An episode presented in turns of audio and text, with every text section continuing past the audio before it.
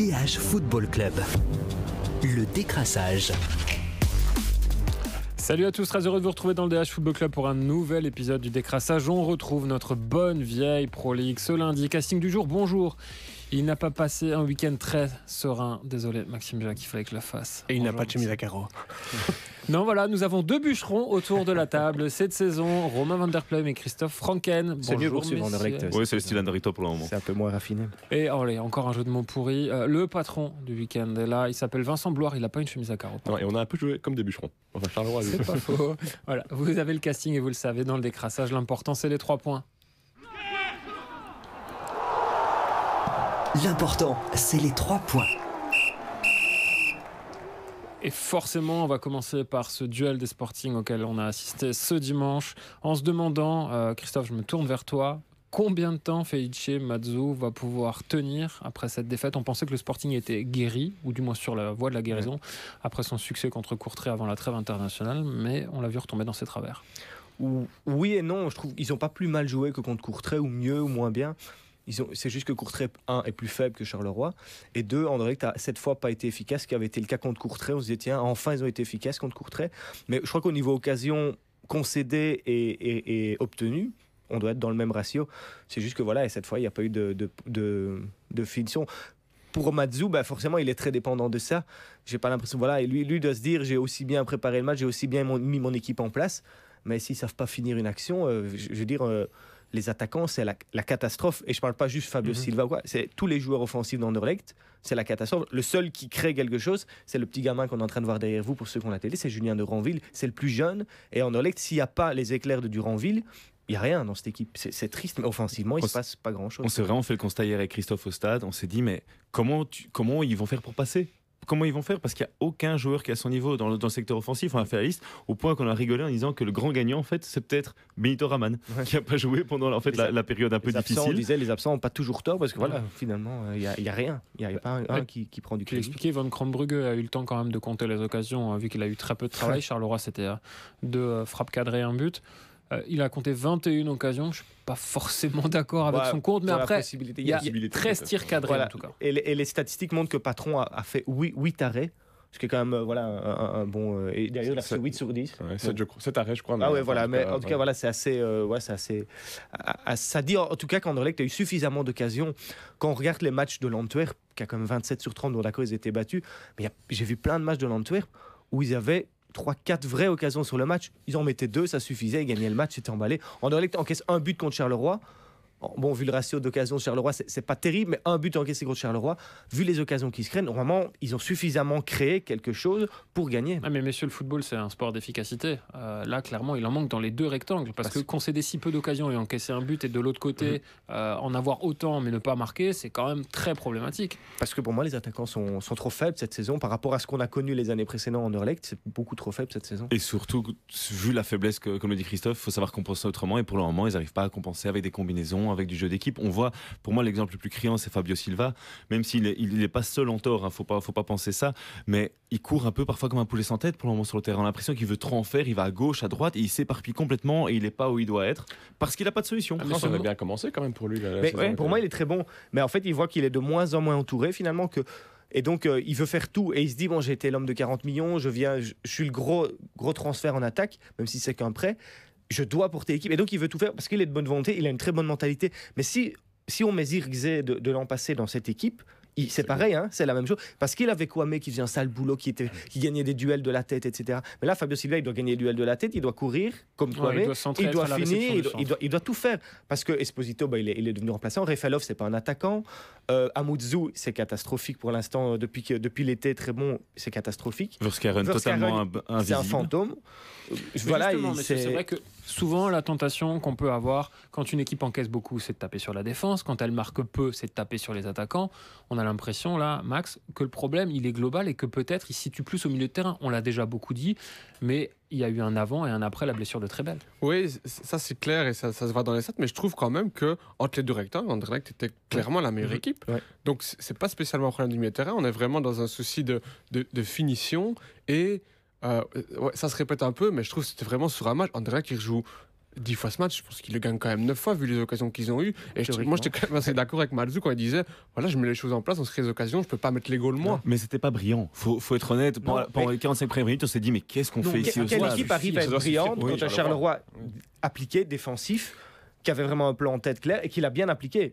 Après, on aime ou on n'aime pas ce style-là, mais ils ont bien appliqué leur Bien plan. sûr, mais une pas des rigolos. Il y a une différence entre brillant et quand même un petit peu correct. Ici, on était quand même très très loin des Oui. standards que doivent afficher. Mais comme je te dis, l'Antwerp, il y a plein de matchs où ils n'étaient pas brillants. Et on dit, oh, 27 sur 30, extraordinaire, à juste titre. Non, parce qu'on a oublie de- souvent la Voilà. manière. Mais Vincent Janssen, il lui en faut pas 10 pour en mettre au fond. Et, et- et beaucoup d'attaquants autour, euh, évidemment, ils ont mis les moyens, ils ont les moyens. Et il est alimenté différemment aussi Et- que, que, que- Et même. Bruges, hein, ça n'a pas toujours été brillantissime cette saison. On retient la Ligue des Champions et tout, mais en championnat, parfois, ils étaient un peu en mode tranquille et ils marquaient juste ce qu'il fallait. Voilà. au moins, Mais ils ont un des deux. Mais c'est vrai que parce que vous le Ouais. disiez, finalement, là où ça a vraiment cloché hier, c'était dans l'entrejeu. Mhm. Pas taper sur lui pour le plaisir, mais Yari Karen, depuis quelques semaines, c'est une ombre. Oui, c'est alors qu'il a été très bon avec les espoirs.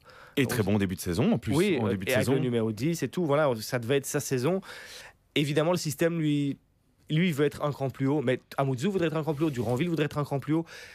Et le mais seul reproche pour moi qu'on peut faire à Mad- à Amadou, ce c'est que, que ce système con- convient à trop peu de joueurs, au- surtout au niveau offensif. Et donc, euh, voilà, pour moi, un 4-3-3, il y a plein de joueurs qui sont faits pour un 4-3-3, mais ça obligerait à faire énormément de choix très très compliqués, très cruels.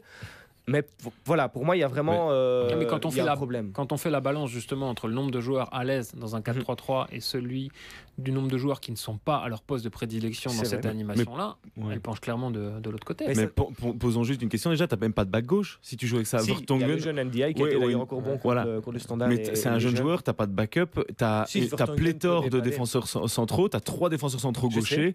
Donc en fait, Le, groupe a été construit pour en 3 3-5-2. C'est ça que je parlais de choix cruels. Par exemple, Out irait sur le banc.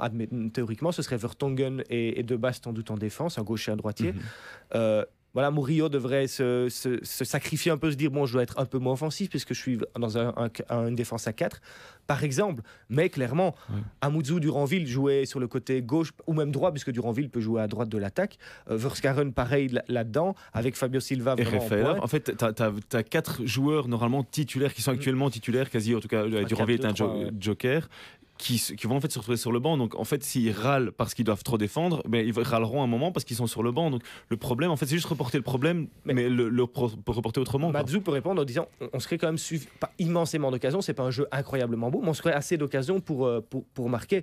On peut changer de système, il va, il va dire ok, mais finalement, est-ce qu'on va se créer peut-être plus d'occasions? Peut-être certains joueurs sont un peu plus heureux, mais, mais, mais voilà, le problème c'est de savoir si lui il considère la, la création d'occasions, il se dit à un moment il faut bien que ça, faut Mm. bien que ça rentre, d'ailleurs c'est rentré contre Courtrai, ou on se dit est-ce que des joueurs, voilà, les joueurs qui doivent être décisifs, à Verskaren par exemple, Duranville, seraient pas mieux dans un autre système? Il doit trouver cette balance. D'autant plus euh, que ça doit se travailler et là qu'ils n'ont ils ont pas le, temps de travailler mais pour les faire une- tous les trois jours. Pour faire une petite adaptation, est-ce qu'un système à la Roberto Martinez avec un 3-4-3, parce qu'ici c'est un 3-5-2 avec Refelov qui joue autour de l'attaquant, mais qui joue quand même vraiment plus comme un attaquant, comme un pocket player, comme il- euh, Martinez aime les appeler.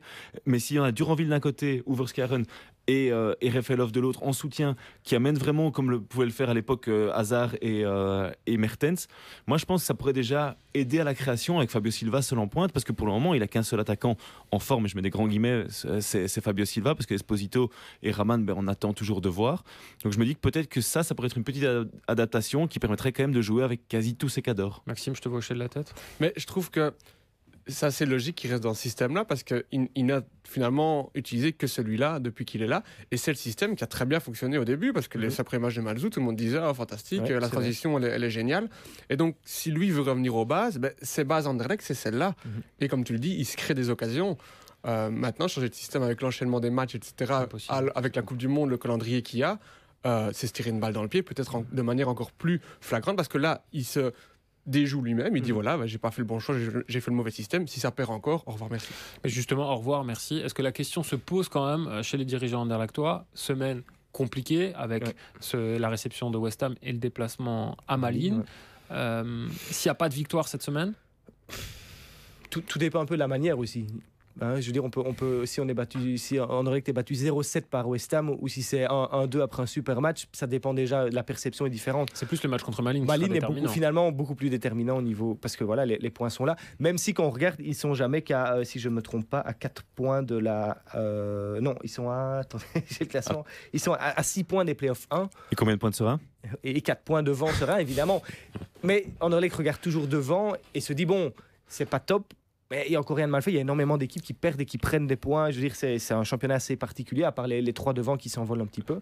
Donc, euh, moi, je ne pense pas qu'il serait dehors après Malines déjà, quoi qu'il arrive. Sauf si, pour moi, c'est ce, que je disais hier, mais c'est purement une, une impression. Hein. C'est pas, pas une information. C'est que pour moi, s'il prend une gifle à- euh, contre West Ham à domicile et que il, se fait battre sans la manière à Malines, là, je pense que ça va être très chaud pour lui euh, lundi matin.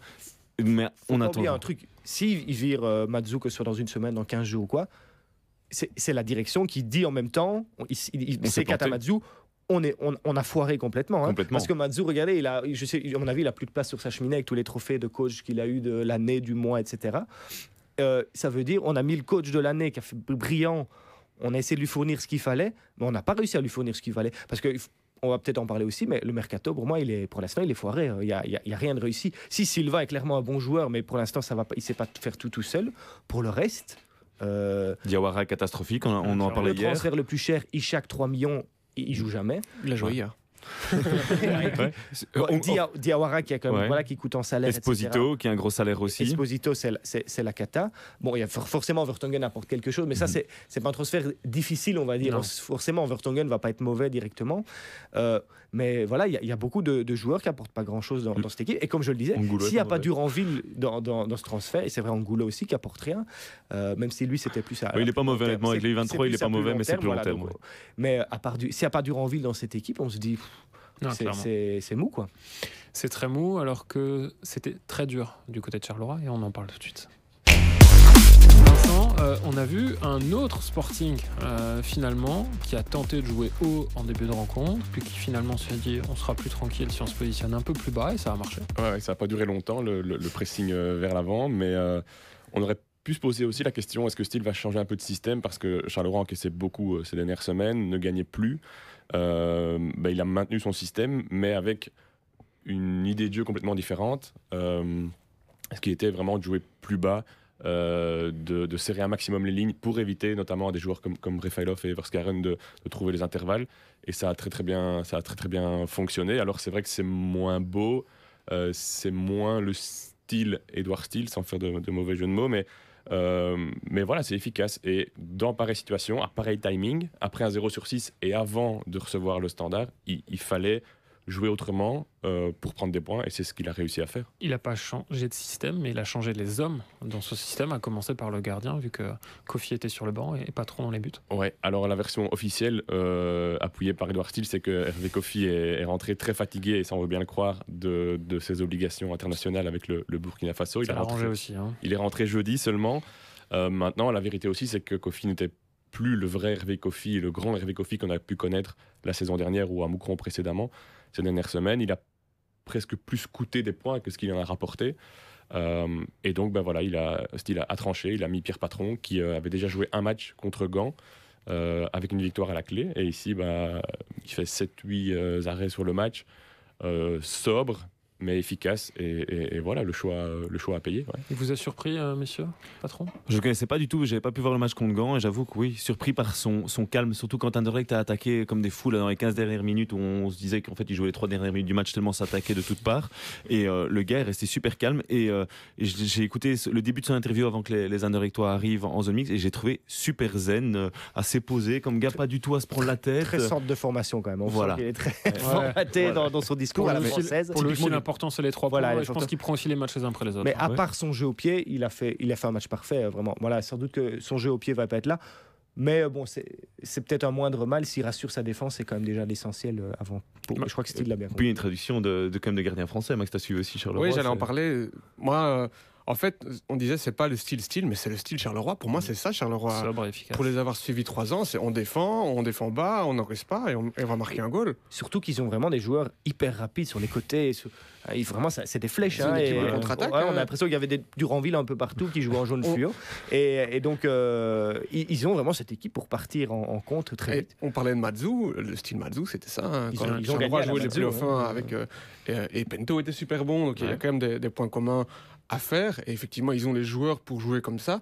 Euh, on s'est un peu embourgeoisé, je trouve, à, à Charleroi. On a voulu faire venir un beau coach, euh, ch- changer un petit peu la dynamique, un nouveau stade, etc. Mais là, on retrouve vraiment les valeurs du vrai Charleroi. C'est pas du foot champagne à Charleroi. hein. Ouais. C'est- là, combativité, mentalité. Pour moi, c'est ça. Charleroi. Après, que parfois, pour faire évoluer un club, parce qu'on sait que Charleroi est vraiment au, au sub-top et veut intégrer le top, mais c'est le pas le plus difficile à faire dans le foot. Et euh, ils se disent, est-ce que ça peut se faire avec un style d'équipe de, de sub-top Ils ont dit, ils ont voulu instaurer une philosophie un peu plus, on peut, mais ils n'ont pas les joueurs cette année pour faire ça. Donc, style. Je crois que c'est un coach qui ne doit pas aimer avoir vraiment au fond de lui aimer cette victoire d'hier et se dire waouh quelle, quelle belle victoire.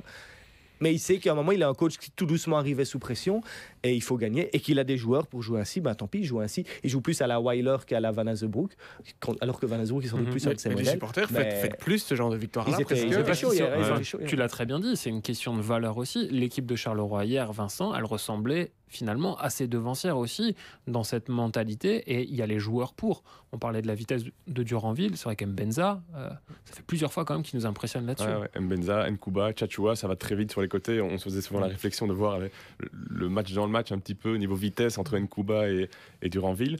Euh, ouais, c'est clair que c'est un style de jeu peut-être que Steele n'imaginait pas euh, imposer.